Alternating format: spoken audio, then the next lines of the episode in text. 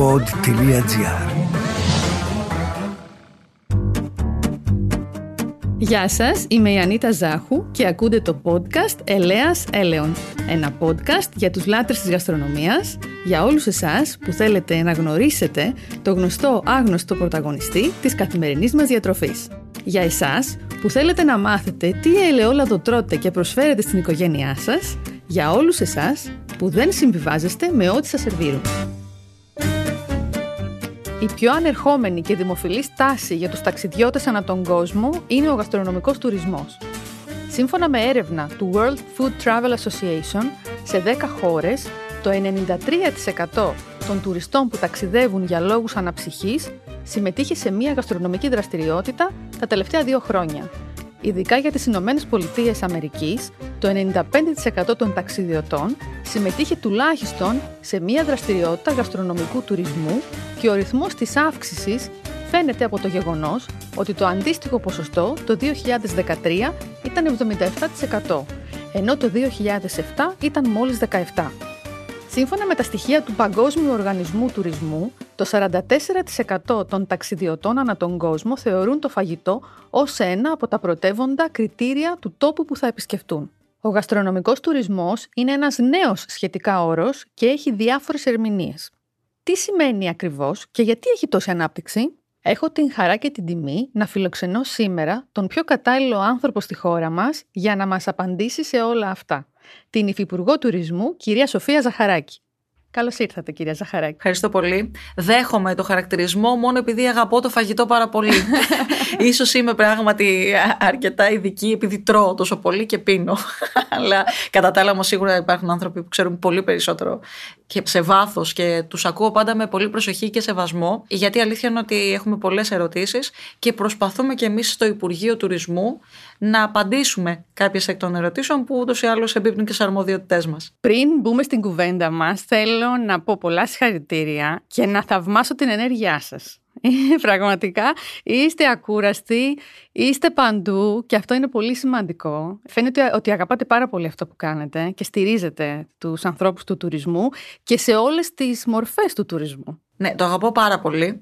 Αγαπούσα και αυτό που έκανα πριν, γιατί είμαι εκπαιδευτικός, ε, ήμουν στο Υφυπουργός Παιδείας.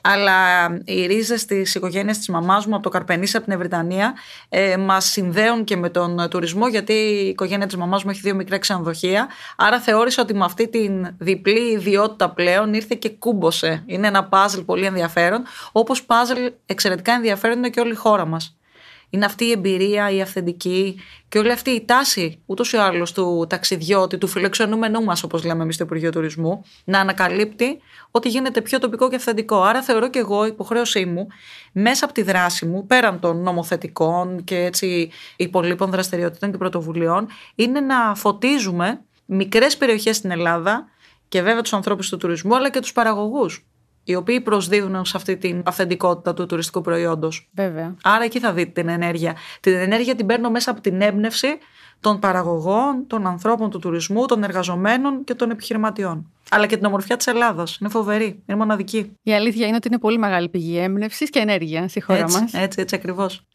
Το να ανακαλύπτει κανείς διαφορετικές κουζίνες έχει συνδεθεί με τα ταξίδια και τις διακοπές. Αλλά η έννοια του γαστρονομικού τουρισμού έχει εξελιχθεί ώστε να περιλαμβάνει δραστηριότητες πέρα από το πιάτο. Τι είναι τελικά ο γαστρονομικός τουρισμός; Θα ξεκινήσω πιθανότατα με αυτό που δεν είναι. Δεν είναι κάτι που εξαντλείται. Δεν είναι κάτι το οποίο έχει χρονικότητα, το seasonality που λέμε και στο χωριό μου. δεν έχει δηλαδή μια εποχικότητα. Δεν είναι μια παθητική εμπειρία. Είναι κάτι στο οποίο συμμετέχεις, γεύεσαι, ε, όλη αυτή τη διαδικασία έτσι όσφρησης σε όλο το κομμάτι το οποίο συμμετέχεις ο ίδιος και η ίδια. Και βέβαια είναι ένα από τα πιο αυθεντικά σχήματα πραγματικής γνωριμίας με κάθε περιοχή. Άρα όλα αυτά με μια σειρά δραστηριοτήτων με street food festivals, με επισκέψεις σε εινοποιία, την οποία ούτως ή άλλως θα μιλήσουμε και μετά προσπαθούμε και εμείς να το ενισχύσουμε πολύ, τη δοκιμή των τοπικών φαγητών, την παρακολούθηση δρόμων που σχετίζονται με κάποια προϊόντα πάλι κάθε περιοχής. Φαγητό σε παραδοσιακά εστιατόρια. Τραπέζι σε ντόπιου. Πηγαίνεις σε, μια περιοχή και πηγαίνεις και τρώ μαζί με οικογένειες. Συμμετοχή σε φεστιβάλ και εκδηλώσεις. Ε, ενδιαφέρον για τον τρόπο παρασκευής του φαγητού σε φάρμες και σε τοπικούς παραγωγούς και σε ένα σπίτι. Αυτό θα θέλω να, να σας περιγράψω μια εμπειρία την οποία είχα στην Κρήτη πέρσι, μάλιστα με το άνοιγμα του τουρισμού. Συμμετοχή σε μαθήματα, σε σεμινάρια, έχεις επισκέψεις σε εκθέσεις. Είναι δηλαδή όλο αυτό μια πλειάδα εμπειριών, η οποία πρόσφατα έχει αποτιμηθεί. Θυμίζω ότι το 2019 συνέδεσαν το μέγεθος της παγκόσμιας οικονομίας που σχετίζεται, που έχει ειδικό ενδιαφέρον με την γαστρονομία, περίπου σε 1 δισεκατομμύρια 116 εκατομμύρια. Και υπολογίζεται ότι μέχρι το 2027 αυτό το ποσό θα έχει ανέλθει περίπου στα 1,8 δισεκατομμύρια. Πολύ μεγάλο δηλαδή. Βέβαια. Και βέβαια προσθέτει στη μέση δαπάνη που κάθε χώρα επιδιώκει να αυξήσει ποιότητα υπηρεσιών, άρα και μεγαλύτερη μέση δαπάνη από αυτόν ο οποίος επιλέγει τη χώρα μας σαν ε, χώρο επίσκεψης ευεξίας έτσι και φιλοξενίας. Έχουν γίνει αρκετά βήματα πιστεύω στο να αναδειχθεί η χώρα μας σαν γαστρονομικός τουρισμός. Όμως τελικά πιστεύω ότι η μεγαλύτερη ευθύνη είναι και στην τοπική κοινωνία. Δηλαδή, ο καθένας είναι εκπρόσωπος της χώρας του τελικά. Γιατί ο επισκέπτης, ο φιλοξενούμενος, βλέπει το πρόσωπο. Τη Μαρία, το Γιάννη, το Γιώργο. Έτσι, είναι. Έτσι δεν είναι. Άρα λοιπόν αυτό που είναι σημαντικό πιστεύω εγώ είναι να καταλάβουμε όλοι εμείς που υποδεχόμαστε κόσμο, ότι έχουμε τεράστια ευθύνη ο καθένας μας απέναντι στη χώρα μας και όχι μόνο να περιμένουμε το Υπουργείο Τουρισμού ή την κυβέρνηση γενικότερα να κάνει κάτι για να αναδείξει τον προορισμό μας. Σίγουρα χρειαζόμαστε βοήθεια και στήριξη, αλλά ο καθένας από εμάς έχει μεγάλη ευθύνη. Λοιπόν, τώρα αγγίζεται ακριβώς την καρδιά της προσέγγισης η οποία αυτή τη στιγμή πρέπει να ακολουθεί και ακολουθείται σε κάποιους προορισμούς, γιατί πλέον μιλάμε για προορισμούς και τη διαχείριση του προορισμού. Πόσο μάλλον δε και υπερβαίνει και τα μέρη ή τα γεωγραφικά, αν θέλετε, στενά όρια ενός Δήμου, ενός νομού. Εδώ λοιπόν πρέπει να καταλάβουμε ότι η προσέγγιση δεν μπορεί να είναι από πάνω προς τα κάτω, αλλά από κάτω προς τα πάνω. Και τα εργαλεία πλέον νομοθετικά υπάρχουν πλέον ε, νομοθετήσαμε το 2021 το Δεκέμβριο τους DMOs. Οι DMOs είναι οι οργανισμοί διαχείρισης προορισμού. Άρα μια περιοχή η οποία θέλει να χτίσει το τουριστικό προϊόν της αφού αποφασίσει ποιο είναι, αφού αποφασίσει ποια είναι η ταυτότητά της και αποφασίσει και τις προτεραιότητες που θέλει να θέσει, αμέσως μετά, πρώτος και δεύτερος βαθμός. Τι σημαίνει αυτό, Δήμοι, περιφέρειες, ιδιώτες, οι ξενοδόχοι, τα επιμελητήρια, όλοι αυτοί οι οποίοι είναι ιδρώντε και οι άνθρωποι που είναι κινητήριες δυνάμεις σε κάθε περιοχή. Και μετά έρχεται το κράτος και έρχεται και ο ΕΟΤ, μπορούν να χτίσουν προϊόν. Εμείς ευθύνη μας έχουμε ως Υπουργείο να προβάλλουμε όλη την Ελλάδα και να τη φωτίσουμε εξίσου. Μας ενδιαφέρει ισότιμα να προσφέρει όλη η Ελλάδα, όλες τις περιοχές της αυτό το τουριστικό προϊόν που έχει τόσο μεγάλη ανάπτυξη. 11 δισεκατομμύρια έσοδα το 2021. Πολύ σημαντική δραστηριότητα. Προσέγγιση λοιπόν από κάτω προς τα πάνω, να αποφασίσουμε ποια είναι τα συγκριτικά μας πλεονεκτήματα, να δουλέψουμε πάνω σε αυτά με αλήθεια και αυθεντικότητα και νομίζω ότι αυτό είναι ούτως ή άλλως η τάση. Και από εκεί και πέρα υπάρχουν τα εργαλεία.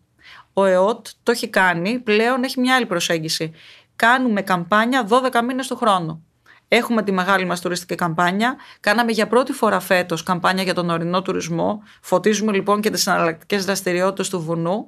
Καμπάνια για το Greekend, που μάλιστα η γαστρονομία είναι και πρωτεύουσα έτσι εκεί πέρα ως δραστηριότητα για την Αθήνα και τη Θεσσαλονίκη και έγινε πέρσι και micro campaign για τη γαστρονομία. Άρα βλέπουμε ότι ως κράτος δίνουμε τα εργαλεία, με το Ταμείο Ανάκαμψης θα μιλήσουμε και μετά γι' αυτό δίνουμε και χρηματοδοτικά εργαλεία, αλλά πρέπει κάθε τόπος να αποφασίσει πώς θέλει να κατευθυνθεί ως προς το κομμάτι του τουρισμού και από εκεί και πέρα όλες οι δημιουργικές δυνάμεις του τόπου να στραφούν προς αυτό. Πολύ σωστά. Και επίσης θα ήθελα να, να συμπληρώσω ότι είναι και σημαντικό να μπορέσει στον κάθε τόπο να συνεργαστεί ο πρωτογενής τομέας με τον τουρισμό.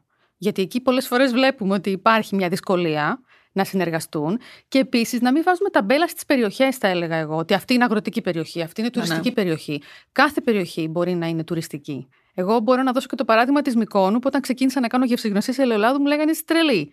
Και τελικά βλέπουμε ότι υπάρχει τουρίστας που ενδιαφέρεται για τη γαστρονομία και έρχεται και στις γευσηγνωσίε ελαιολάδου, πηγαίνει και στα τυροκομεία μας και κάνει γευσηγνωσίε ε, τυριού, κάνει cooking classes με παραδοσιακές μικονιάτικε συνταγές. Και όπως γνωρίζετε, η περιφέρεια των Κυκλάδων ήταν και γαστρονομική περιφέρεια, έτσι ε, δεν είναι, το 2019, θυμάμαι καλά. Εννοείται, το είχε διακριθεί. Ακριβώς. Άρα λοιπόν έχουμε να δείξουμε και σε περιοχές που δεν φανταζόμαστε, που και πιθανά δεν έχουν αυτή την φήμη. Λοιπόν, και πάλι αγγίζεται την καρδιά των προσπαθειών μας που κάνουμε έτσι αυτούς τους 12 μήνες. Θα το πιάσω λίγο από το τέλος, θα πάρω λίγο από τους πιο δημοφιλείς προορισμούς και θα δούμε ότι ακόμα και εκεί που ο άλλος σου λέει ήμουνα πρόσφατα στη Σαουδική Αραβία και λίγο μετά στο Ντουμπάι. Θέλω να πάω στη Μύκονο και στη Σαντορίνη. Εννοείται πως θέλεις να πας στη Μύκονο και στη Σαντορίνη, αλλά η Ελλάδα δεν είναι μόνο αυτό. Δεν είναι μόνο ήλιος και θάλασσα. Βλέπεις λοιπόν ότι μετά από την πολύ ωραία διαμονή σου το πρωί στην ξαπλώστρα ή οτιδήποτε θέλεις να κάνεις, αναζητά ο ταξιδιώτης την ξεχωριστή εμπειρία που έχει να κάνει ναι με τη γευσηγνωσία, με το κομμάτι της συνογνωσίας, το κομμάτι του ελαίου, το κομμάτι της παραγωγής, το πώς μαγειρεύεις. Το παράδειγμα που έλεγα πριν, πάω λίγο το χρόνο λίγο πίσω, το Μάιο του 2021, όταν ξεκινούσε η σεζόν. Τότε με είχαν καλέσει στην Κρήτη, σε κάποια ορεινά χωριά του Λασιθίου, όπου μια Ισραηλινή σεφ φέρνει ανά 10 μέρες γκρουπ των 10 ατόμων οι οποίοι θέλουν να γνωρίσουν την Κρήτη, τη γνωρίζουν, την αγαπάνε με το υπέροχο κομμάτι του ήλιου και της θάλασσας, αλλά πηγαίνουν και μαθαίνουν να μαγειρεύουν δίπλα σε παραδοσιακές μαγείρισες. Μέσα στο σπίτι, στο χωριάτικο σπίτι. Φορέσαμε λοιπόν τις ποδιές μας, κάναμε χορτοπιτάκια και έμαθαν και πολλά πράγματα ακόμα. Ε, λοιπόν, αυτό νομίζω ότι είναι η τάση, το να μπορέσεις να εμπλουτίσεις την εμπειρία σου με όλο αυτό το οποίο θα σου κάνει την ανάμνηση ακόμη πιο ζωντανή όταν γυρίσεις πίσω. Και επειδή είπατε για το κομμάτι της σύζευξης, πρωτογενούς τομέα και τουρισμού, άρα υπηρεσιών. Η κατεύθυνση που έχουμε δώσει και εγώ προσωπικά που έχω την αρμοδιότητα των ειδικών μορφών τουρισμού είναι να δώσουμε μεγαλύτερη έμφαση σε αυτό. Πώς; Επισκέψιμα οποία Κάνουμε ένα διπορικό σε όλη την Ελλάδα, μάλιστα με μικρό budget, αλλά με μεγάλο αντίκτυπο. Έχουμε ξεκινήσει από τη Σαντορίνη πέρσι, πήγαμε στη Δυτική Μακεδονία, Λίγες μέρες πριν ήμασταν στην ΕΜΕΑ και θα συνεχίσουμε στην Αττική, στην Κρήτη, σε όλες τις περιφέρειες. Εκεί μας βοηθούν πάρα πολλοί περιφέρειες και στο κομμάτι του budget. Και τις ευχαριστώ πάρα πολύ γι' αυτό. Νομοθετήσαμε το Δεκέμβριο επισκέψιμα ελαιοτριβία, επισκέψιμα τυροκομεία και επισκέψιμα ζυθοποιία. Τι σημαίνει; Ένα σήμα το οποίο ουσιαστικά θα έχει δώσει ως υποχρέωση στον παραγωγό να έχει ένα κομμάτι που είναι και το εκθετήριο και το tasting area, το κομμάτι δηλαδή που γεύεσαι όλο αυτό το οποίο βλέπεις στην παραγωγή και μπορείς να αγοράσεις.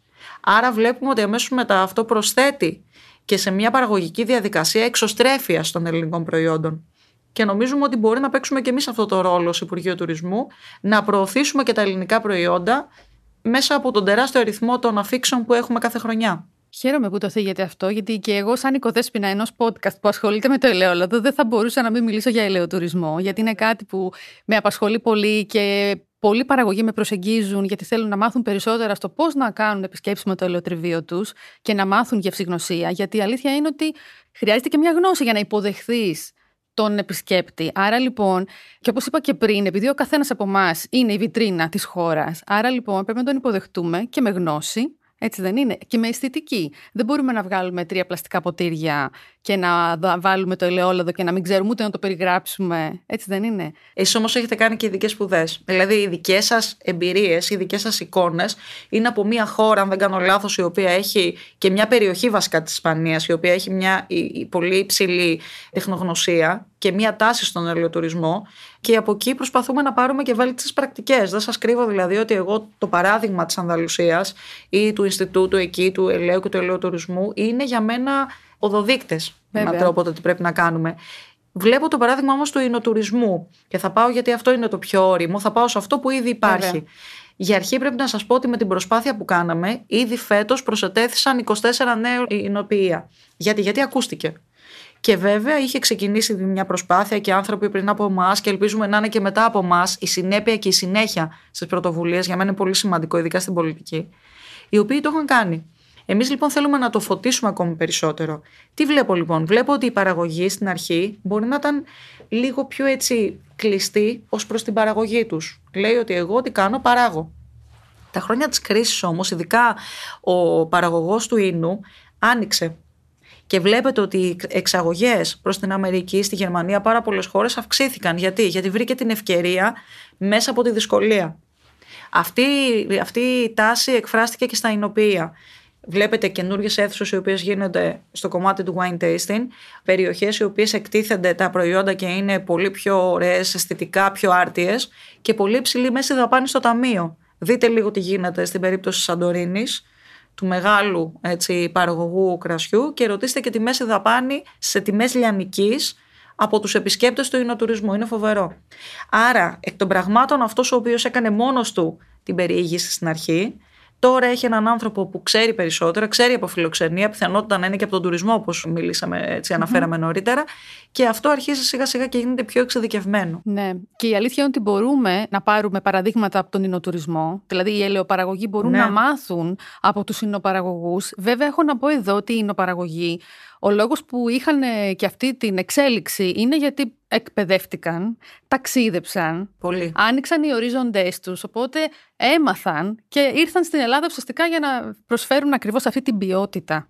Γιατί πάμε σε ένα επισκέψιμο εινοποιείο και βλέπουμε γύρω μας μια ωραία αισθητική, καθαριότητα. Έναν άνθρωπο να μας υποδεχτεί και να ξέρει. Άρα λοιπόν πιστεύω ότι και αυτό είναι πολύ σημαντικό για τους ελαιοπαραγωγούς. Ναι, όμως πρέπει να πιστεύουμε περισσότερο στον κόσμο και στις δυνάμεις. Επειδή είπαμε ότι ο τουρισμός, τι είπαμε, είναι το χαμόγελο, είναι ο Γιώργος, η Μαρία, ο Παύλος, η Σοφία, που θα είναι ο πρώτος άνθρωπος που θα σε υποδεχτεί, μέχρι και ο τελευταίος άνθρωπος που θα σε αποχαιρετήσει. Όλο αυτό είναι ο τουρισμός, είναι άνθρωπος.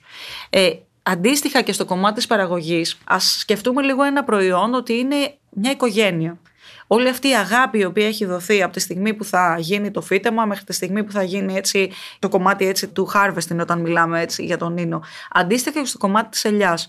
Όλη αυτή η αγάπη λοιπόν που δίνεται στο προϊόν μπορεί πραγματικά να δοθεί περίσσια και στο κομμάτι της φιλοξενίας. Πώς; Όταν δει ο ελαιοπαραγωγός το όφελος μέσα από αυτό. Πρώτα απ' όλα ανοίγει δραστηριότητα. Ε, νιώθει μεγαλύτερη αυτοπεποίθηση για αυτό που κάνει. Βέβαια. Γιατί κάποιοι νιώθουν φοβερή υπερηφάνεια όταν ανοίγει η δική τους έτσι πρωτογενής παραγωγή και η- ο κόσμος έρχεται, κλείνει ραντεβού ειδικά γι' αυτό. Μετά το κομμάτι, όπως είπαμε, των εσόδων που μπορείς να έχεις και από το tasting, τη διαδικασία έτσι της γευνοσία, αλλά και από την αγορά του προϊόντος. Και βέβαια, όταν το αναζητήσεις, όταν πια είσαι στο εξωτερικό και θυμηθείς αυτό το υπέροχο λάδι το οποίο δοκίμασες. Πολλές λοιπόν καλές προσπάθειες που ήδη γίνονται στην Ελλάδα μπορούν να αποτελέσουν τις βέλτιστες πρακτικές για αυτούς που ήδη ήταν λίγο αμφίθυμοι ή δεν το ήξεραν.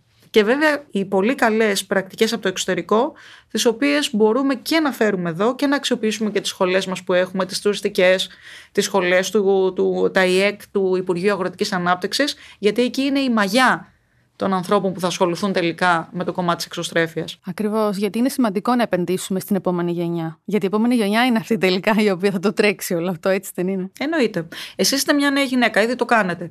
Το παράδειγμά σας, όσο πιο πολύ επικοινωνείτε, μπορεί τα 10 άτομα που θα μας ακούσουν σήμερα ή θα μας ακούσουν στο μέλλον και σπουδάζουν ήδη τον τουρισμό, αλλά τους ενδιαφέρει και ένα νης. Τους ενδιαφέρει να βρουν και μια ισοχή που να κάνουν τη διαφορά.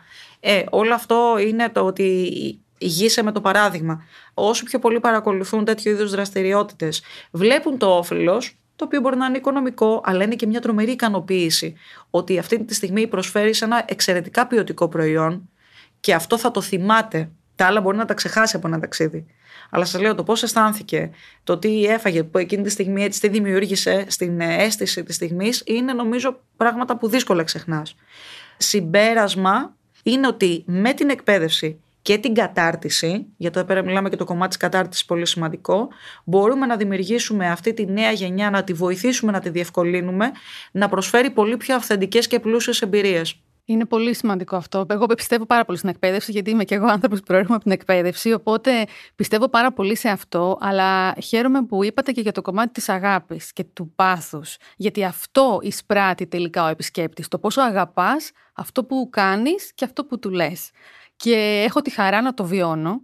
Γιατί το ελαιόλαδο έχει μια μαγεία, ένα μαγικό προϊόν. Φέρνει τους ανθρώπους πιο κοντά, ανοίγει αγκαλιές, σχηματίζει χαμόγελα, ενώνει τους ανθρώπους. Και όταν τους χειμώνες μου στέλνουν φωτογραφίες που στις κουζίνες τους υπάρχει μόνο ελληνικό ελαιόλαδο, συγκινούμε πάρα πολύ. Και λέω: Εντάξει, κάτι έχω κάνει για αυτή τη χώρα, κάτι έχω κάνει για αυτό το προϊόν. Βέβαια. Είναι πολύ μεγάλη χαρά και ικανοποίηση να αισθάνεσαι ότι είναι ευχαριστημένοι και ότι τελικά φύγαν από την Ελλάδα με ωραίες αναμνήσεις. Αυτό πραγματικά μπορώ να φανταστώ πώς είναι το συγκινητικό κομμάτι του να έχει συμβάλει σε μια ωραία εμπειρία που έχει χτιστεί στη χώρα, γιατί θέλεις να είναι και repeater αυτός. Θέλεις να επαναλάβει την επίσκεψη και να γίνει ο καλύτερος πρεσβευτής. Αυτός θα είναι. Θα είναι αυτός που θα γίνει ο ambassador στη χώρα που μένει, αλλά και εγχώρια, γιατί δεν σημαίνει ότι οι Έλληνες έχουν παρακολουθήσει τη δραστηριότητα. Κυρίως τα παιδιά τα οποία έχουν γεννηθεί στα μεγάλα αστικά κέντρα, φαντάζομαι ότι με πολύ μεγάλη χαρά και ενθουσιασμό θα συμμετείχαν σε κάτι το οποίο και οι ίδιοι ούτως ή άλλως μαθαίνουν με τα χέρια.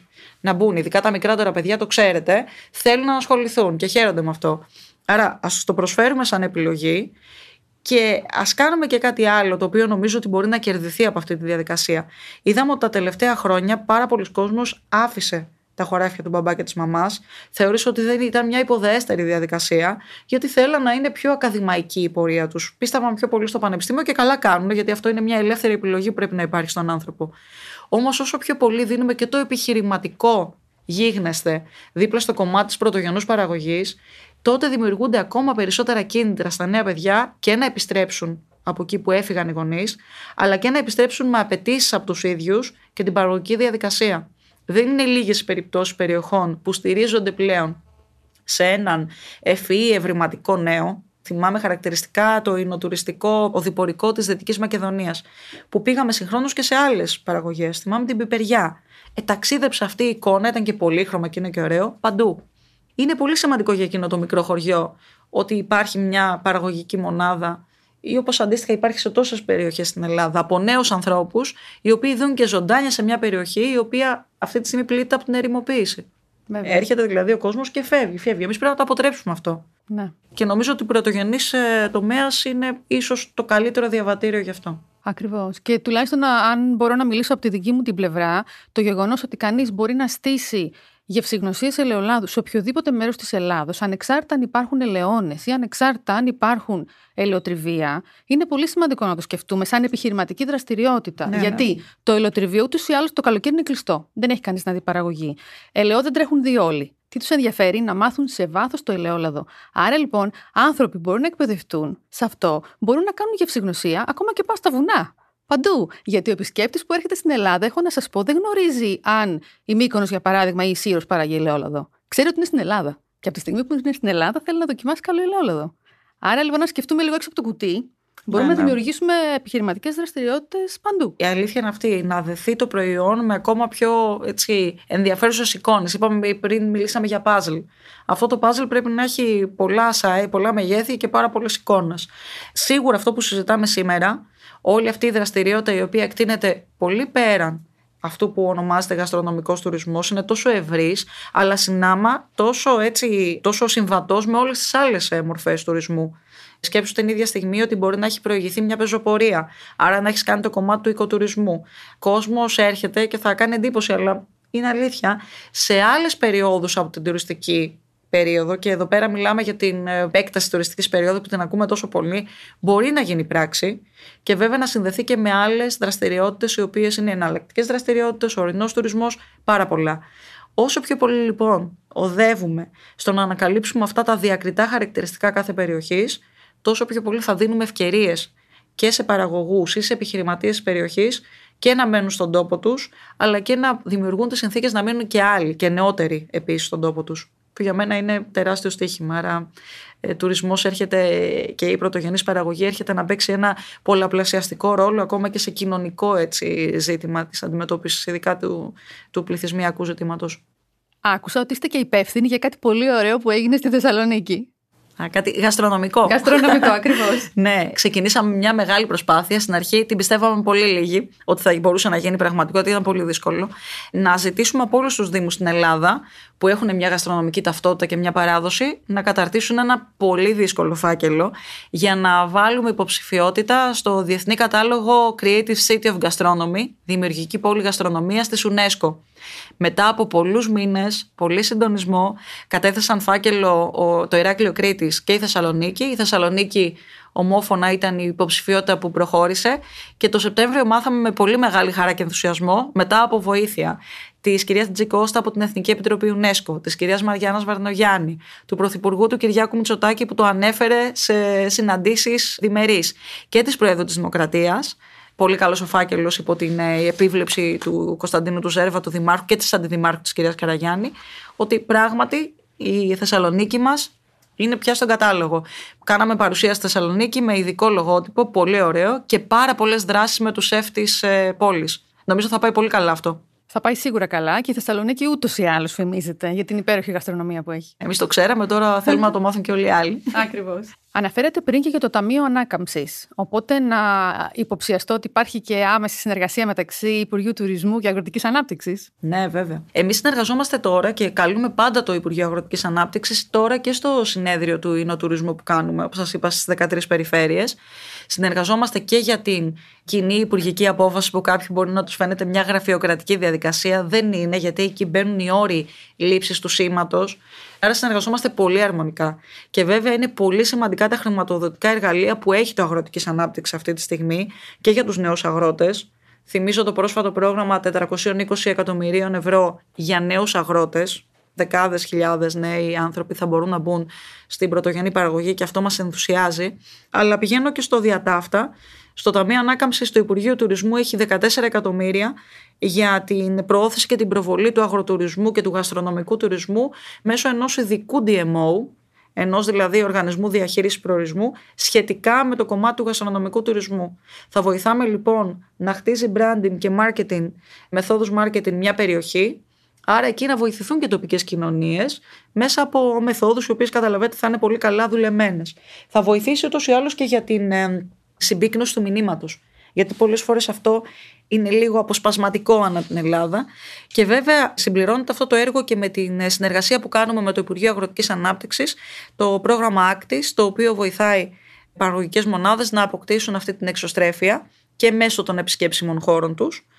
Και βέβαια όλα αυτά θα αποτυπωθούν και στο Ταμείο Ανάκαμψης με ένα μεγάλο project 47 εκατομμύρια για την επιμόρφωση 20.000 ανέργων και εποχικά εργαζομένων και στο κομμάτι του γαστρονομικού τουρισμού. Αυτό θα είναι σε τριμηνιαία επιμορφωτικά ε, σεμινάρια επιδοτούμενα και οι ειδικές μορφές τουρισμού και δύο γαστρονομικό τουρισμό θα είναι πολύ πολύ κεντρικά σε αυτή τη ε, διαδικασία. Και επίσης έχουμε υποσχεθεί και σύντομα θα έχουμε στον αέρα το ειδικό πόρταλ, ένα site το οποίο θα έχουμε αναρτήσει όλα τα επισκέψιμα εινοποιεία και αυτό θα το βρίσκεται και μέσα στο site του Visit Greece, που σημαίνει ότι θα ταξιδεύουν παντού στον κόσμο, όπου ταξιδεύει και το site και όλοι οι άνθρωποι που μπαίνουν μέσα στο site του ΕΟΤ. Κύριε Ζαχαράκη, εγώ εύχομαι να είστε σε αυτή τη θέση και στην επόμενη τετραετία. Αν όμως δεν είστε, τι θα θέλετε να αφήσετε πίσω σας, γιατί θα θέλετε να σας θυμούνται; Την Υφυπουργό των Ειδικών Μορφών Τουρισμού και μιας ε, σημαντικής αναβάθμισης. Δεν μου αρέσουν οι μεγάλες κουβέντες, αλλά τέλος πάντων έτσι μιας προσπάθειας αναβάθμισης τουριστικής εκπαίδευσης. Γιατί η αλήθεια είναι ότι έχει αρκετά τροτά, έχει ταλαιπωρηθεί πολύ τα τελευταία χρόνια. Έχουμε πολλές κορυφαίε να αγγίξουμε και είναι πολύ κρίμα ότι μια χώρα η οποία πρωταγωνιστεί είναι από τις ε, πέντε χώρες πρόσφατα ανακοινώθηκε τις πιο δημοφιλείς αυτή τη στιγμή με ισχυρό brand name στις προτιμήσεις των ξένων ταξιδιωτών. Άρα της αξίζει και στο κομμάτι της τουριστικής εκπαίδευσης να έχει μια διακριτή σημαντική παρουσία. Μάλιστα, ξέχασα να σας πω ότι στόχος μας είναι η σχολή να έχει και τμήμα ξενόγλωσσο. Έτσι ώστε να μπορέσουμε να προσελκύσουμε κόσμο από το εξωτερικό να έρθει σπουδάσει τουρισμό στην Ελλάδα. Πολύ ωραίο αυτό. Άρα, ας μείνω ως ε, υφυπουργός που έτσι έβαλε κάποια μικρά σποράκια στο να συζητάμε περισσότερο για το κομμάτι των εμπειριών αλλά και της ποιότητας των υπηρεσιών που δίνεται μέσα από μια καλύτερη τουριστική εκπαίδευση. Εγώ θέλω να σας ευχηθώ καλό κουράγιο και την ενέργεια την έχετε ούτως ή άλλως. Και να συνεχίσω να την έχω να μου εύχεστε. Έτσι, να συνεχίσετε να έχετε ενέργεια. Ίσως να καταναλώνω περισσότερο λάδι. λάδι και έχουμε και τόσες υπερτροφές στην Ελλάδα. Σωστό ε, και superfood. Αλλά και καλό εξαιρετικό παρθένο ελαιόλαδο. Και να είστε ακούραστοι πραγματικά όπως είστε και να βοηθήσετε τη χώρα μας να γίνει ο νούμερο ένα γαστρονομικός προορισμός και όχι μόνο παγκοσμίως. Μακάρι. Ευχαριστώ πάρα πολύ. Και να θυμίσουμε και την καμπάνια μας All you want is Greece. Αυτό που επιθυμείς είναι η Ελλάδα. Και όλα αυτά είναι και κομμάτι αυτών που συζητήσαμε έτσι σήμερα. Ακριβώς. Ευχαριστώ πάρα πολύ κυρία Ζαχαράκη που ήσασταν σήμερα εδώ. Να είστε καλά εγώ. Το εθνικό μας προϊόν απέκτησε φωνή και έχει πολλά να μας πει.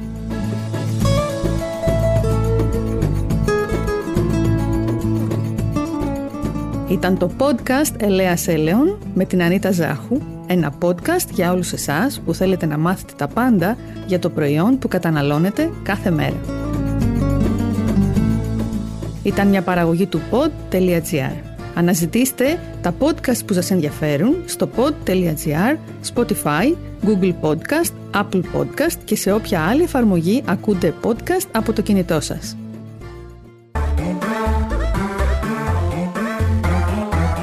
pod.gr. Το καλό να ακούγεται.